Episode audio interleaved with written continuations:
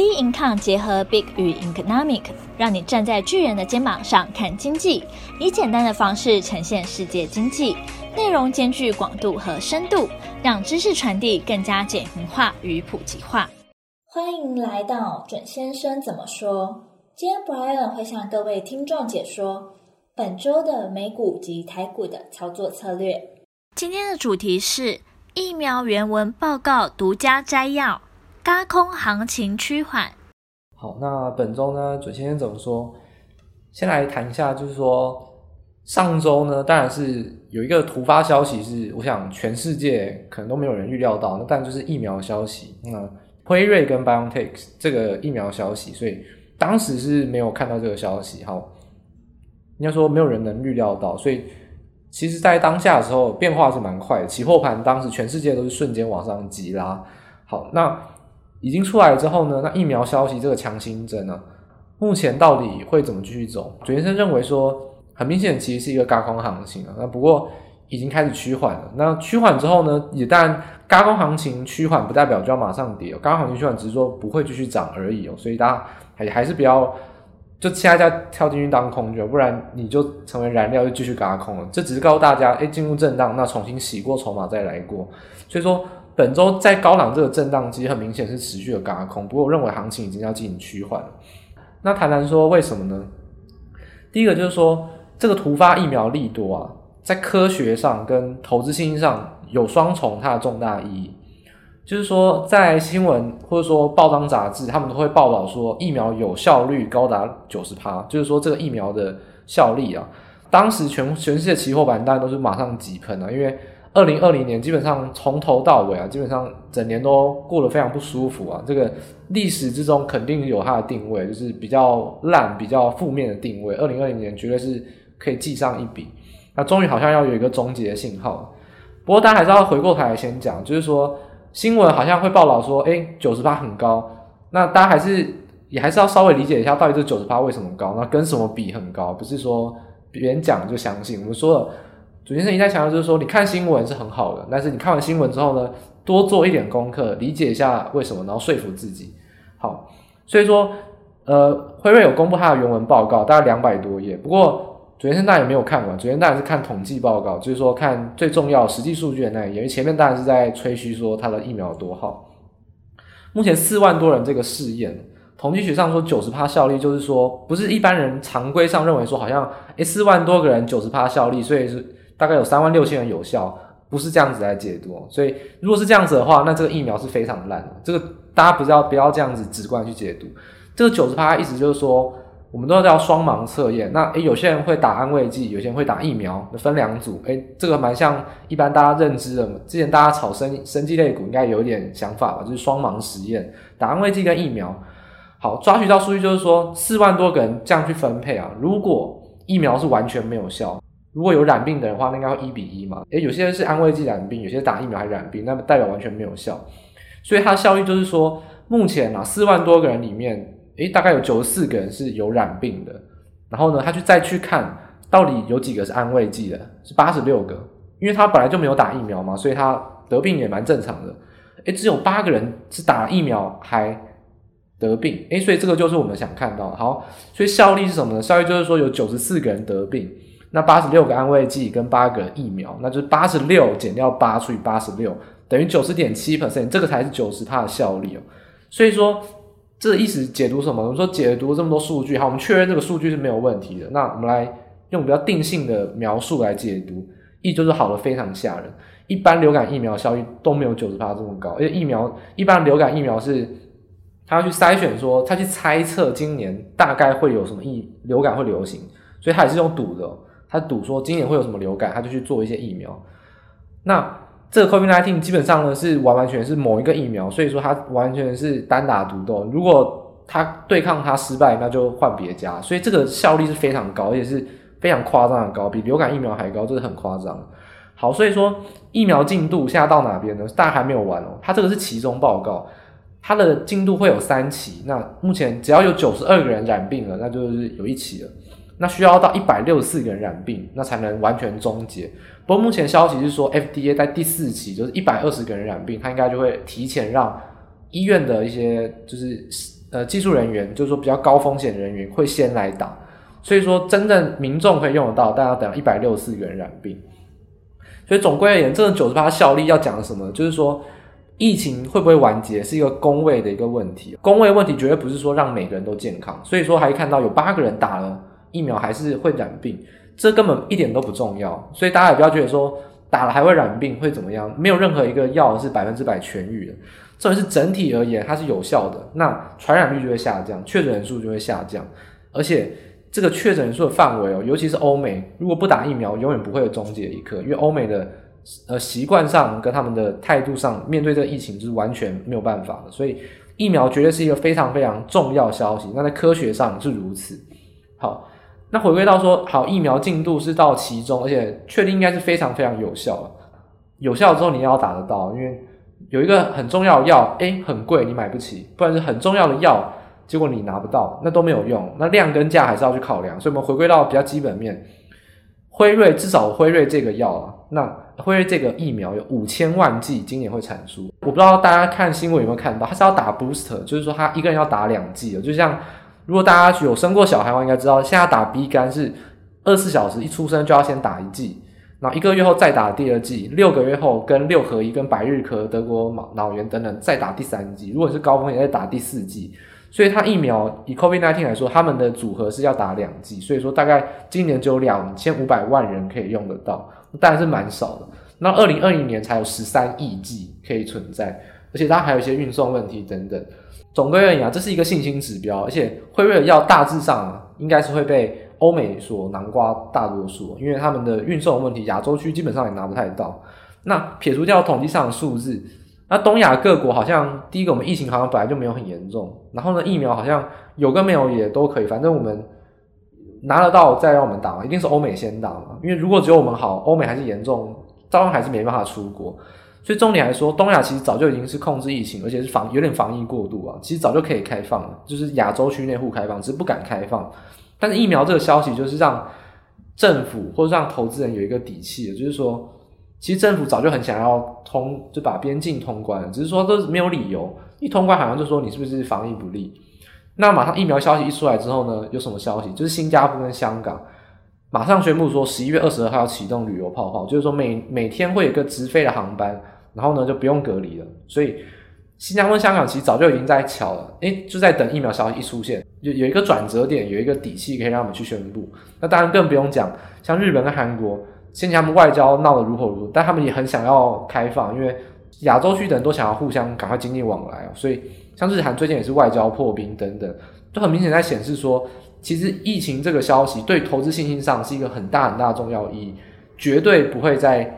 让整个行情有轻易往下跌的机会，因为很多人其实是被压抑的，他就在等这一刻。那这一刻过了之后，这个坎过了，就再也回不去了。所以说，要往后面要来看的话，往下急跌可能性就不大。所以说，疫苗总归它是非常有用的，而且对投资信心上的帮助非常非常有效。这是一个大家需要呃审视过后去了解到一个点，这样子。台湾疫苗这个比较大家最关注、最关注，像任何投资人好像都。一直去看着这个消息之后呢，简单来说是非常有效。但有效之后呢，还是回到美国。我们说威斯康星州的封锁令又再度下达了。基本上，准先生解读就是投完票就不演了。为什么？其实准先生在之前就讲过，我们就说，诶，欧洲跟美国疫情都很严重，然后欧洲呢，因为没有选举，所以呢，所以就轻易的封锁。反正你你没有投票权嘛，你你不能用投票制裁我。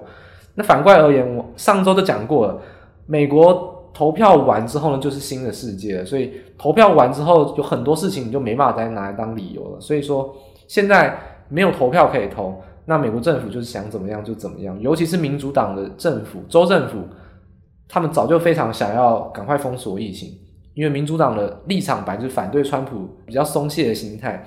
所以说，威斯康星州的州长是民主党，马上就开启第一枪了，就是说马上启动封城，而且是。就心平气和，如果大家可以去看他采访画面，就宣布完之后呢，反正他就是早就想好，就是要如实的去做。那如果说拜登要上台，他的防疫顾问也说，如果他上台的话，先封四到六周，等于说他们民主党的意见本来就是如此啊。那票都已经拿到手了，有可能这个是让他们调票的关键，但是投票投完了，你能拿他怎么样呢？所以民主党就不会再演了。所以第一个还谈到就是说，封锁令就是该封锁还是会封锁，美国只是因为有选战可以拖延，那选完之后呢，照样会继续封锁，因为欧洲现在还在持续进行之中。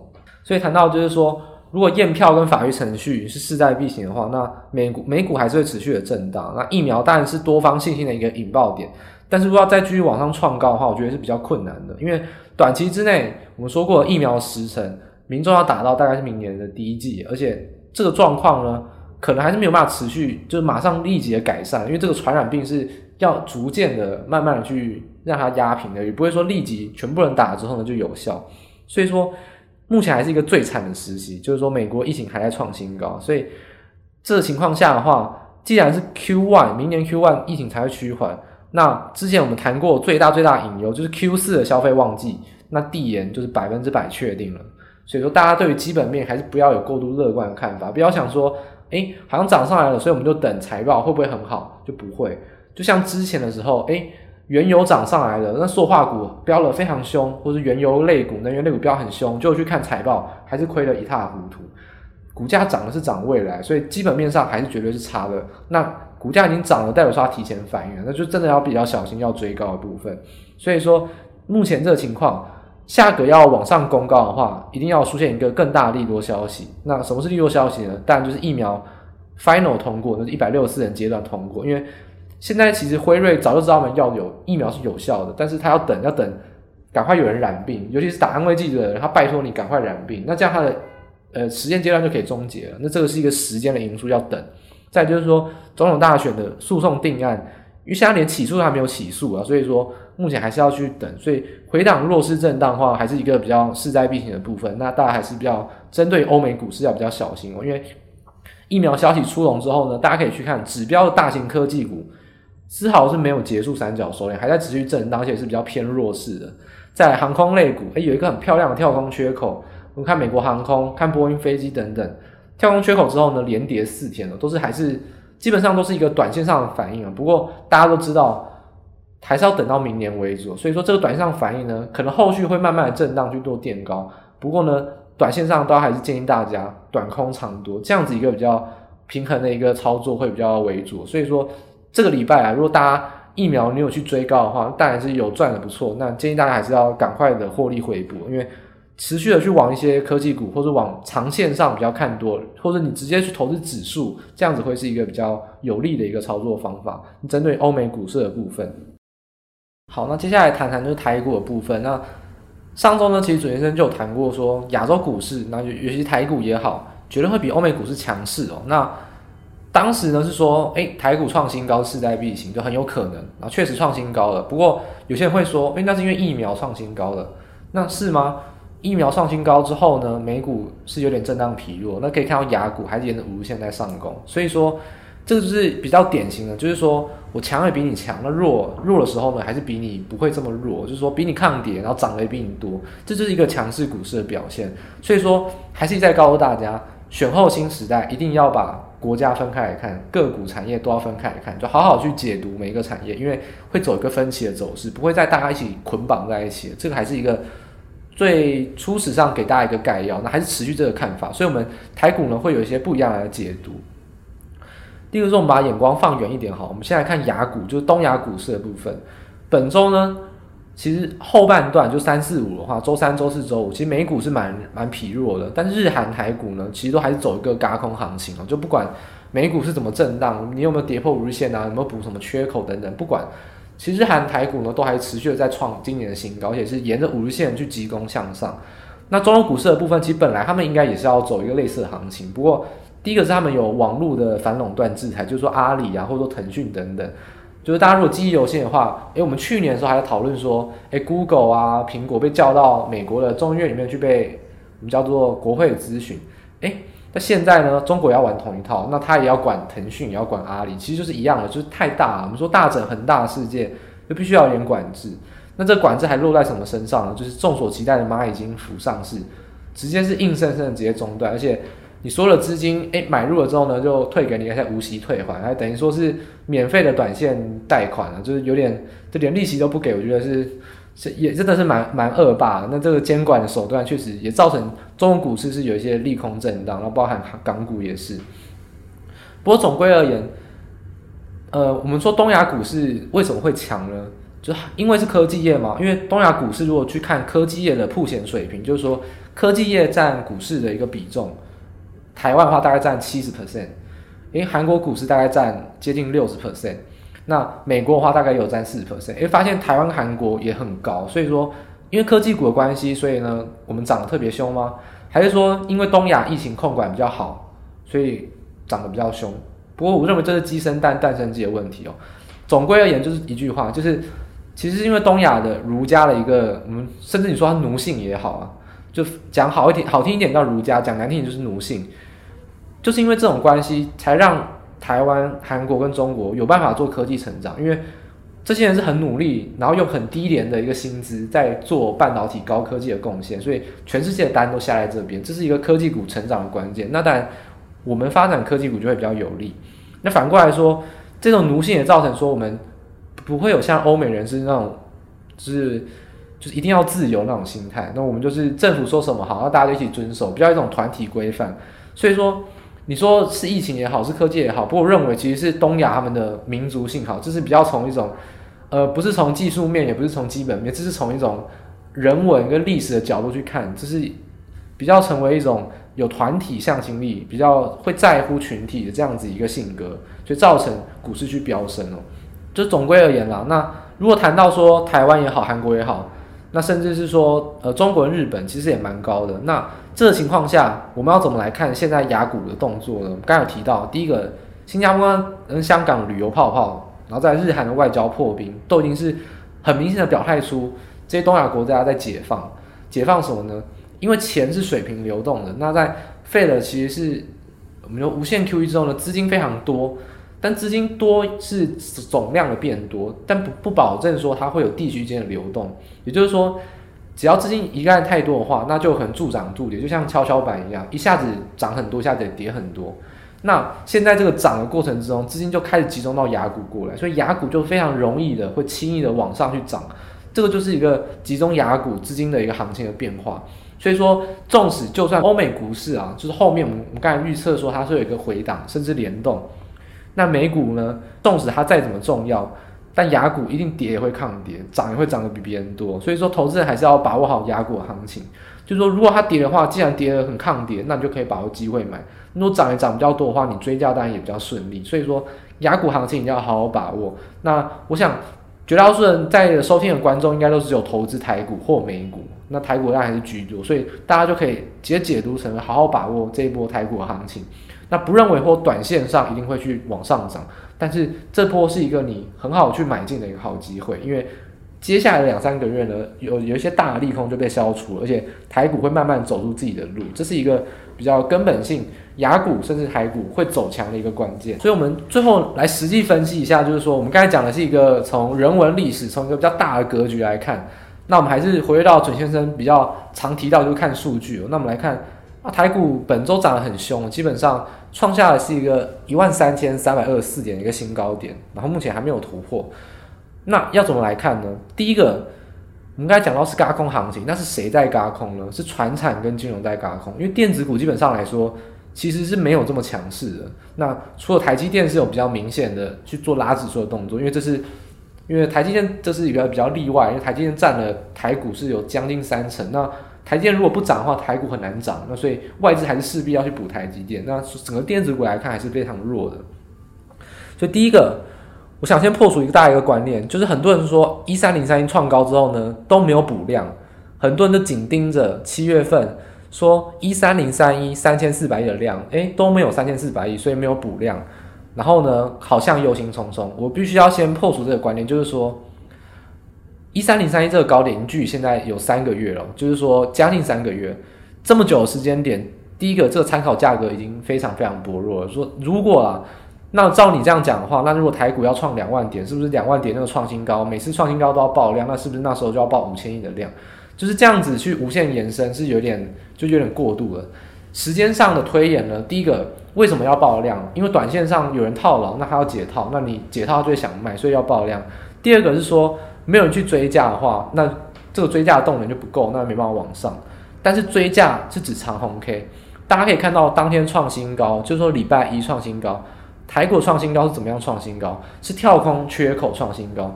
跳空缺口反映的意思就是说，大家市场上一致有共识的，直接往成交价很高的地方直接成交，那当然就没有追价的动能，因为大家都已经愿意承认创新高，那何必去追价？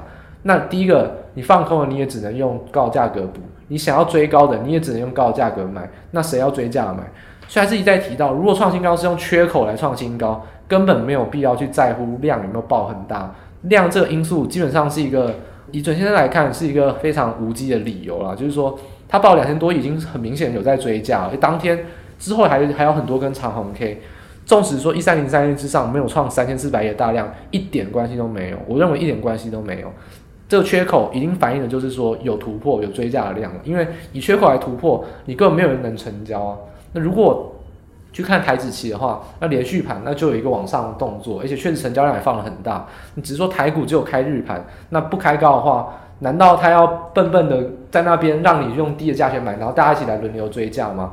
那大家都知道疫苗效益出来，大家都只好用跳空去追价。所以说，只要跳空缺口出现，我想你在市场上听到很多人在讲补量补量，我觉得。补量当然很重要，因为如果有量的话就持续追高，但没有补量也一点也一点关系都没有，因为缺口在那边已经是一个很明显的一个支撑位置了，所以这是一个要先提醒大家的点，都是盘势的的一个看法。那再就是说，嘎空是一时的，这不是一世的，所以说嘎空会有点过度反应现在的消息面，突然涨涨太多，那什么时候会回跌呢？很多人认为说啊，现在涨多了，所以就去放空，这就形成嘎空。但轧空真正终结行情是量缩，一点跟价的关系没有。如果永远都有空方加进去，那它要涨到五百倍也不是问题。重点说，只要量缩，就代表第一个多头人真的也在怕了，就是说涨得真的好好恐怖。那我也不太敢追价，反正我已经赚了很多，那我也不赚。那再就是说，空方也认输了，诶，那就开始进行量缩。所以量缩呢，第一个就是空方认输，那多方呢也开始手软，甚至说他开始也有点害怕，所以才会造成这个行情的终结。所以说一再告诉大家，嘎空绝对不是看什么价格，看什么压力，嘎空是看量缩。你只要量缩那一刻起，才有可能行情会趋缓。那大家可以看一下，呃，未含电子，就是说台股，我们把电子资金，我们说刚才有电子大概有七成嘛，把电子去掉了，我们来看一下非电子的一些族群表现。很明显，嘎空轧到星期三，礼拜四跟礼拜五呢，就是很明显的大幅的量缩，回到原本一个水位，而且。指数上，当然这个非电子的指数也是明显往下滑，所以我认为第一个量缩，第二个也确实往下滑，所以这个轧空行情我觉得暂时会趋缓，尤其是塑化或金融股的部分，下周呢其实就回归到一个正常的表现，还是告诉大家，轧空不会，轧空行情的结束不会造成它下跌，只是造成它在高档做一些震荡。就是怎么来看下下礼拜呢？就是说本周的主角，传产跟金融股，下礼拜我们预测说好像行情不再会有了。那电子股会不会表态呢？基本上，昨天认为下周三就要台指期结算了，而且这次的结算呢，没有拉高结算这回事。因为第一个价差已经趋近于零，甚至说最近几天都是正价差，所以说外资已经没有说逆价差去赚这个这个价差收敛的一个获利的幅度。再就是说，呃，净多单的水位呢，外资其实维持在一个固定的水位，已经没有再创新高了。最最高最高水位在什么时候呢？在我们礼拜五跟大家报告，当时说外资的净多单是四万口，非常非常恐怖，说这个是我前所未见，所以我认为一定会创新高。那在此之后呢，其他的一直都是比较调节的水位，所以说再创新高的几率，我觉得认为是比较低的。而且纵使说期货也好，那回归到现货，大家可以发现一件很有趣的事情，就是说今天呢、就是说包括今天已经我们录的时候已经有公布三大法人的数据了。本周五个交易日啊，台股投信跟外资呢是完完全全对做，那外资只有在礼拜二卖超，那投信只有在礼拜二买超，就完完全全对做，所以很明显就是你丢我捡了，那没有人要，就是没有一致的去追价的话，我认为创新高几率是比较低的，所以说单纯的这个高空行情，诶也终结了，我认为筹码洗干净之后呢，才有再往向上的机会，所以说可能会随着五日线这样子震荡，甚至是回撤到。呃，比较明显的支撑压下去，大家可以看礼拜三的长红棒一半，大概一三一六二，甚至看到呃一万三千一百点，就是跳空缺口的位置。这回归到这个支撑位置呢，就可以比较大胆去做买进。总归而言呢，就是对于行情来说，会是一个比较强势的震荡，然后还是比较偏多去买进的一个格局。那针对于选股方向的话，如果大家很明显可以看到，台股这周真的是不太好，越来越不好操作，因为轮动很快速。一下涨散热，一下子是金控，哎，富邦金公布了创新高，涨五趴，哇，金控创新高，存股族的是很开心，结果后续也没有行情了。那塑化也好，高价股高价股也是一天涨五趴，一天跌五趴，这样的行情，一日行情居多，要怎么来看呢？那建议大家，其实有两种方案可以选择，而且是很极端。第一个，你就直接去追强势股，那就直接追什么强势股呢？跟基本面没有什么太大关系，就直接追轧空的股，那就由法人帮你选股。如果法人买超，而且券资比是增加的，那这个就是很明显，就是法人跟主力要来狠狠的垫空军，就是要嘎空。那你可以沿五日线去做短，基本上就沿着五日线操作。你要去追强的话，我觉得你不用选股，直接用法人帮你选股就好了。那或者说，如果你想要有你自己看好的股票，我也可以。只要修正之后呢，回到所有均线之上，还有一些低本益比的个股，也开始进行中长期的布局。因为先前其实一三零三那个高点修正下来之后呢，虽然指数创新高，但还有很多个股是没有创新高的。那跟随这波行情，只是站上所有均线。那站上所有均线呢，其实还有一波行情可以期待。尤其如果大家还记得当时主持人有说，八月底的时候呢。学生说，今年没有除权息行情，很多除权息的个股都还在贴息之中。这种传产个股，就大家可以密切去注意。第一个可以去比较看乐观，可以看到填息；纵使不看乐观，它股价很低，然后本益比也很低的话，确实对你中长期布局会有一个很好的表态的机会。所以说，针对操作部分的话，会建议大家就是去买一些低档的个股布局啊，因为轧空股当然也可以操作，不过我想。浅尝辄止啊，就是说这个是需要大量时间去盯盘的。那建议一般投资人还是去买低档个股为主。那低本益比，然后呢站上所有均线，这样子强中带弱，中带强，有点机会的个股在哪边呢？大家可以去关注机械外销，去做一些车用零件，或者说一些工具机的零件等等。这种机械外销的零件有很多是股价相对受压，而且本益比比较低的。再呢就是华为，我们上次所说华为受害股非常多，封测股。封测股是电子族群之中相当值得去补涨的一个标的，尤其华为现在也开始慢慢出现一些消息说它的禁令解除了。那再来就是说集团做账，无论说任何集团股，你想得到集团都可以，你说国巨集团、华新丽华集团、润泰、远东等等，你讲出来的集团，只要你认为是好的，你就去买。现在这个真的是你喜欢，你就可以买，但重点是你要买在低的价位。我觉得选股这个重点呢，不在于说呃你认为它好不好，重点是在于说价格够不够低哦。价格够低，才有你去买进的机会。所以，针对于传产集团股的话，大家可以去买一些比较低阶的个股，也很多是符合这样技术面的条件。就是修正过后呢，刚站上所有均线，这也是建议大家比较密切去关注的一些条件。那空单进场条件的话，指数上当然是不太建议大家去做空啊，因为下档支撑还是比较有限。那如果要做空的话，大家可以去瞄准高价个股。还记得我们上周所说。说，诶，选举很不公平！因为盘中领股上一上路之后呢，高价股没有办法正面对决。那本周就正面对决啊！正面对决的结果什么呢？大家我不知道大家有没有持续去关注，就是你关注的事情要有一个结果才能停止关注。那本准先生当然是会负责去关注高价股，结果呢就是惨兮兮哦，非常惨。除了台积电啊或联发科这种有需要拉指数的高价股以外，大家可以看一下高价 IT 设计股，或者说什么富邦、美和泰车。都是非常惨，跟盘势而言不涨反跌哦，所以说盘中零股交易对于高价股还是有非常大的一个影响，所以大家还是这个方面会是有一个比较短空的空间啊。就如果你真的很喜欢空方操作，当然可以从这方去着手，不过还是比较不建议大家去轻易的做空。这是以上针对于台股的部分。